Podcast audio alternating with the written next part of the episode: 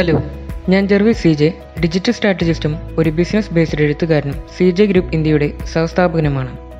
ഏവർക്കും എൻ്റെ പുതിയ Malayalam based digital marketing podcast with Jervis C ജെയിലേക്ക് സ്വാഗതം. Brought you by rewards my search global.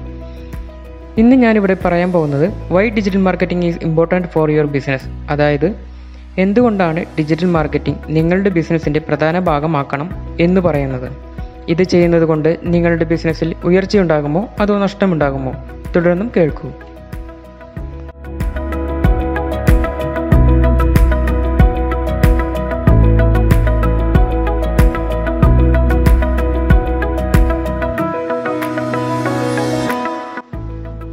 ലോകത്തിൽ ഇൻ്റർനെറ്റിൻ്റെ ഉപയോഗം ഏറ്റവും കൂടുതലുള്ള രാജ്യങ്ങളിൽ രണ്ടാം സ്ഥാനത്ത് നിൽക്കുന്നത് നമ്മുടെ ഇന്ത്യ തന്നെയാണ്.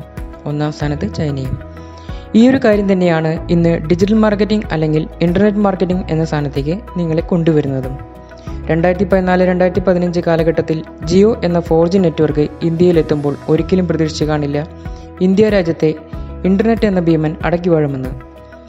ഇന്ന് ഇന്ത്യ ഇൻ്റർനെറ്റ് ഉപയോഗത്തിൽ മാത്രമല്ല, ഓൺലൈൻ ഇ കൊമേഴ്സ് മാർക്കറ്റുകളിലും സോഷ്യൽ മീഡിയ ഉപയോഗത്തിലും സെർച്ച് എഞ്ചിൻ ഉപയോഗത്തിലും വിവരസാങ്കേതിക വിദ്യയുടെ ഉപയോഗത്തിലും മറ്റു രാജ്യങ്ങളെ അപേക്ഷിച്ച് ഒരുപടി മുന്നിലെത്തിയിരിക്കുന്നു.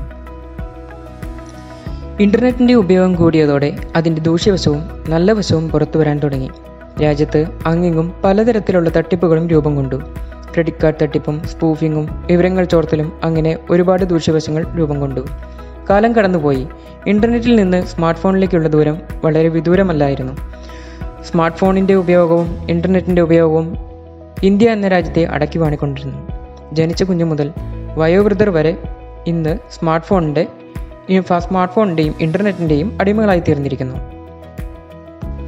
സ്മാർട്ട് ഫോണും ഇൻ്റർനെറ്റും വന്നതോടെ വിദ്യാഭ്യാസ രംഗത്തും വിവരസാങ്കേതിക രംഗത്തും ഇ കൊമേഴ്സ് രംഗത്തും ഇന്ത്യ മുന്നേറിക്കൊണ്ടിരിക്കുന്നു. ഇൻ്റർനെറ്റിൻ്റെയും സ്മാർട്ട് ഫോണിൻ്റെയും ഉയർന്ന ഉപയോഗം സോഷ്യൽ മീഡിയകളിലേക്കും തുടർന്ന് ഓൺലൈൻ വിപണികളിലേക്കും എത്തിക്കപ്പെട്ടു.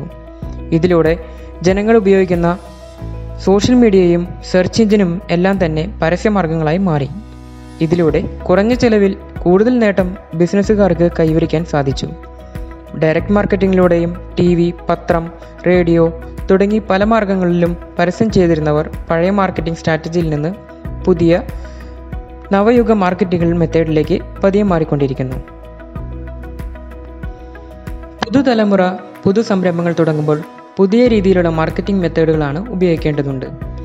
പുതിയ മാർക്കറ്റിംഗ് മെത്തേഡിൽ ഉപയോഗിക്കാതെ വരുമ്പോൾ സംരംഭത്തിൻ്റെ ഉയർച്ചയോടൊപ്പം തന്നെ വലിയ നഷ്ടങ്ങളും നേരിടേണ്ടി വരുന്നു. ഉദാഹരണം ഒരു ചെറുകഥയായി ഞാനിവിടെ പറയാം. ഒരിക്കൽ ഒരിടത്ത് 2 സുഹൃത്തുക്കൾ ഉണ്ടായിരുന്നു, ജോണും ജോസഫും. 2 പേരും അവരുടെ വിദ്യാഭ്യാസത്തിന് ശേഷം 2 ബിസിനസ്സുകൾ ആരംഭിച്ചു. ജോൺ ഒരു വലിയ ജ്വല്ലറി തുടങ്ങി വലിയ ആഡംബരത്തോടെയാണ് ബിസിനസ് തുടങ്ങിയത്. മാർക്കറ്റിങ്ങിനായി കുറച്ച് ആളുകളെയും പരസ്യത്തിനായി നോട്ടീസും പത്രത്തിലും TV യിലും കൊടുത്തു. ജോണിൻ്റെ ജ്വല്ലറിയിലേക്ക് ആളുകൾ ഒരുപാട് വരികയും കച്ചവടം നടക്കുകയും ചെയ്തു. പക്ഷേ മാസാവസാനം കണക്ക് നോക്കിയപ്പോൾ വരവിനേക്കാൾ കൂടുതൽ ചിലവും ലാഭം കുത്തനെ അങ്ങ് കുറവും പരസ്യം ചെയ്ത പൈസയും അങ്ങ് പോവുകയുമാണ് ചെയ്തത്. എന്നാൽ ഇതേ സമയം ജോസഫും ഒരു ചെറിയ ജ്വല്ലറി തുടങ്ങിയിരുന്നു. ജോസഫ് പത്രത്തിലും TV യിലും കൊടുക്കുന്നതിന് പകരം ഡിജിറ്റൽ മാർക്കറ്റിംഗ് മെത്തേഡാണ് ഉപയോഗിച്ചത്. ഇതിനായി ഒരു വെബ്സൈറ്റും സെർച്ച് എഞ്ചിൻ ഒപ്റ്റിമൈസേഷനും സോഷ്യൽ മീഡിയ മാർക്കറ്റിംഗും ചെയ്തു. ചെറിയ ചിലവിൽ ഡിജിറ്റൽ മാർക്കറ്റിങ്ങിലൂടെ വലിയ ലാഭം ഉണ്ടാക്കി. ഈ ലാഭം കൊണ്ട് ജോസഫ് വേറെ 2 ജ്വല്ലറി കൂടി തുടങ്ങി. നാളുകൾക്ക് ശേഷം ജോണും ജോസഫും 2 പേരും ഒരുമിച്ച് കാണാനിടയായി. ജോൺ ചോദിച്ചു, എന്താണ് ഇതിൻ്റെ രഹസ്യം എന്ന്. ജോസഫ് തൻ്റെ മാർക്കറ്റിംഗ് മെത്തേഡ് ജോണിന് പറഞ്ഞു കൊടുത്തു. ഇതിലൂടെ ജോണിനെ തൻ്റെ തെറ്റെന്ന് മനസ്സിലാക്കി. നമ്മൾ ഓരോരുത്തരും നാളുകളായി ഉപയോഗിക്കുന്നത് വളരെ ചിലവേറിയ മാർക്കറ്റിംഗ് മെത്തേഡുകളാണ്. എന്നാൽ ഡിജിറ്റൽ മാർക്കറ്റിംഗ് ചിലവ് കുറഞ്ഞതും സ്ഥിരലാഭവും നേടിത്തരുന്നതുമാണ്. പരസ്യത്തിനായി മുടക്കിയതിൻ്റെ ഇരട്ടി ലാഭവും നേടാവുന്നതാണ്. നിങ്ങൾക്ക് മറ്റുള്ളവരുടെ സഹായമില്ലാതെ, അതായത് ഒരു മാർക്കറ്റിംഗ് സ്റ്റാഫിൻ്റെ സഹായമില്ലാതെ, ഒരു സ്ഥാപനമോ അല്ലെങ്കിൽ ഒരു ഫാക്ടറി പ്രൊഡക്ട്സോ സെയിൽസ് അല്ലെങ്കിൽ മാർക്കറ്റിംഗ് ചെയ്യാവുന്നതാണ് ഡിജിറ്റൽ മാർക്കറ്റിംഗ് ഉപയോഗിക്കുന്നത്. ഈ കാലം മാറുന്നതിനനുസരിച്ച് മാർക്കറ്റിംഗ് ട്രെൻഡിങ് തന്നെ ചേഞ്ച് ആവുകയാണ്. ഇനി മുതൽ ഡിജിറ്റൽ യുഗമാണ്. ഇന്ന് മൊബൈലും കമ്പ്യൂട്ടറും ഇൻ്റർനെറ്റും ഗൂഗിളും ഉപയോഗിക്കാത്തവർ വളരെ വിരളമാണ്. ഈ ഒരു സാഹചര്യത്തിൽ ഈ സാഹചര്യം തന്നെയാണ് ഡിജിറ്റൽ മാർക്കറ്റിങ്ങിന് സഹായവും അനിവാര്യവും. നമുക്ക് ഇതിൽ നിന്ന് ഒറ്റത്തവണ ഇൻവെസ്റ്റ്മെൻറ്റ് ആണ്, മുടക്കിയ തുകയും സ്ഥിര ലാഭവും നിങ്ങൾക്ക് ഈ ഡിജിറ്റൽ മാർക്കറ്റിങ്ങിലൂടെ തന്നെ ലഭിക്കുന്നതാണ്. ഡിജിറ്റൽ മാർക്കറ്റിംഗ് ചെയ്യുന്നതിനായി വെബ്സൈറ്റും സോഷ്യൽ മീഡിയ പേജുകളും ആവശ്യമാണ്. എങ്കിലും കച്ചവടം കൂടുതൽ നടക്കണമെന്നില്ല. വെബ്സൈറ്റ് ആണെങ്കിൽ SEO ചെയ്യേണ്ടതുണ്ട്. ഇതിലൂടെ സെർച്ച് എഞ്ചിൻ ഒപ്റ്റിമൈസേഷനിലൂടെ നമ്മുടെ ബിസിനസ് ആദ്യം തന്നെ എത്തിക്കുന്നതിന് സാധിക്കുന്നു. അടുത്തത് സോഷ്യൽ മീഡിയ ആണ്. ഇതിലൂടെ നമുക്ക് നമ്മുടെ ബിസിനസ് പ്രൊഡക്ട്സുകൾ ഷോക്കേസ് ചെയ്യുന്നതിന് സാധിക്കുന്നു. മാത്രമല്ല SMO മാർക്കറ്റിങ്ങിലൂടെ ആവശ്യക്കാർക്ക് മാത്രം പരസ്യം കാണിച്ചു കൊടുത്തുകൊണ്ട് ബിസിനസ് കൈവരിക്കുകയും ചെയ്യാവുന്നതാണ്. ഇത് ഡിജിറ്റൽ യുഗമായതിനാൽ ഡിജിറ്റലായി എല്ലാം ചെയ്യേണ്ടതുണ്ട്. ഇന്ന് ഗൂഗിൾ ഉപയോഗിക്കാത്തവർ വളരെ വിരളമാണ്. ലോകത്തിൽ തന്നെ ഏറ്റവും കൂടുതൽ ഉപയോഗിക്കുന്ന സെർച്ച് എഞ്ചിനുകളിൽ വെച്ച് ഏറ്റവും കൂടുതൽ ഉപയോഗിക്കുന്നത് ഗൂഗിളും ബിങ്ങും തന്നെയാണ്. സാഹചര്യങ്ങളും മാർക്കറ്റിംഗ് മെത്തേഡുകളും മാറിയപ്പോൾ കോമ്പറ്റീഷൻ അധികമായി വരുന്നു. ഈ ഒരു സാഹചര്യത്തിൽ ഡിജിറ്റൽ മാർക്കറ്റിങ്ങിൻ്റെ വ്യത്യസ്ത കാര്യങ്ങൾ ചെയ്യേണ്ടതുണ്ട്.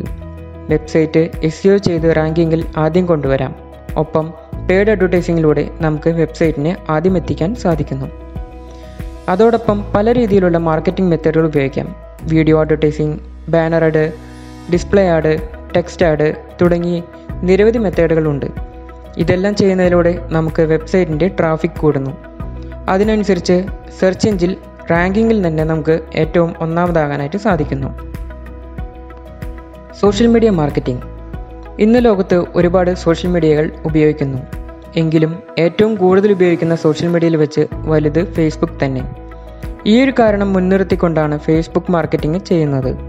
ഫേസ്ബുക്ക് എന്ന് പറയുന്നത് ലോകത്തിലെ തന്നെ ഏറ്റവും വലിയ ഡാറ്റാ സംഭരണിയാണ്. അതായത് നമ്മൾ ഉണരുമ്പോൾ മുതൽ ഉറങ്ങുന്നത് വരെയുള്ള എല്ലാ കാര്യങ്ങളും ഫേസ്ബുക്ക് സ്റ്റോർ ചെയ്യുന്നു. അതായത് സ്ഥിരമായി യാത്ര ചെയ്യുന്ന സ്ഥലം, ഉപയോഗിക്കുന്ന വാഹനം, കഴിക്കുന്ന ഭക്ഷണം, കാണുന്ന സിനിമ തുടങ്ങി എല്ലാ വിവരങ്ങളും ഫേസ്ബുക്കിൻ്റെ കയ്യിലുണ്ട്. ഈ വിവരങ്ങൾ ഉപയോഗിച്ചുകൊണ്ട് തന്നെയാണ് ഫേസ്ബുക്ക് മാർക്കറ്റിംഗ് ചെയ്യുന്നതും. ഒരു ഉദാഹരണം പറയുകയാണെങ്കിൽ, നിങ്ങളൊരു ഹോട്ടൽ നടത്തുകയാണ് എന്ന് വിചാരിക്കുക. അവിടെ ഒരു ബിരിയാണി ഫെസ്റ്റ് നടത്തുന്നു എന്നും കരുതുക. ഈ ഒരു ബിരിയാണി ഫെസ്റ്റിലേക്ക് ബിരിയാണി ഇഷ്ടപ്പെടുന്നവരെ മാത്രം കൊണ്ടുവരണം. അവർക്ക് മാത്രമേ പരസ്യം കണ്ടാൽ മതി. ഇങ്ങനെയുള്ള സാഹചര്യത്തിൽ നമുക്ക് ഫേസ്ബുക്ക് മാർക്കറ്റിംഗ് ഉപയോഗിക്കാവുന്നതാണ്. ഫേസ്ബുക്കിൽ ടാർഗറ്റഡ് പീപ്പിൾസ് മാത്രം സെലക്ട് ചെയ്യാവുന്നതാണ്.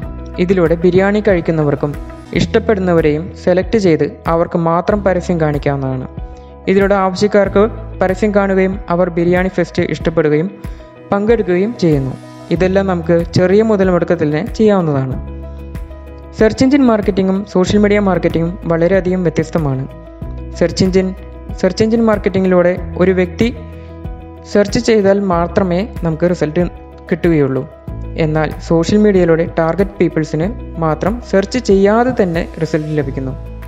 രണ്ട് മാർക്കറ്റിംഗ് മെത്തേഡുകളും വളരെയധികം വ്യത്യസ്തമാണ്. അപ്പോൾ എല്ലാവർക്കും ഇന്നത്തെ പോഡ്കാസ്റ്റ് ഇഷ്ടപ്പെട്ടെന്ന് കരുതുന്നു.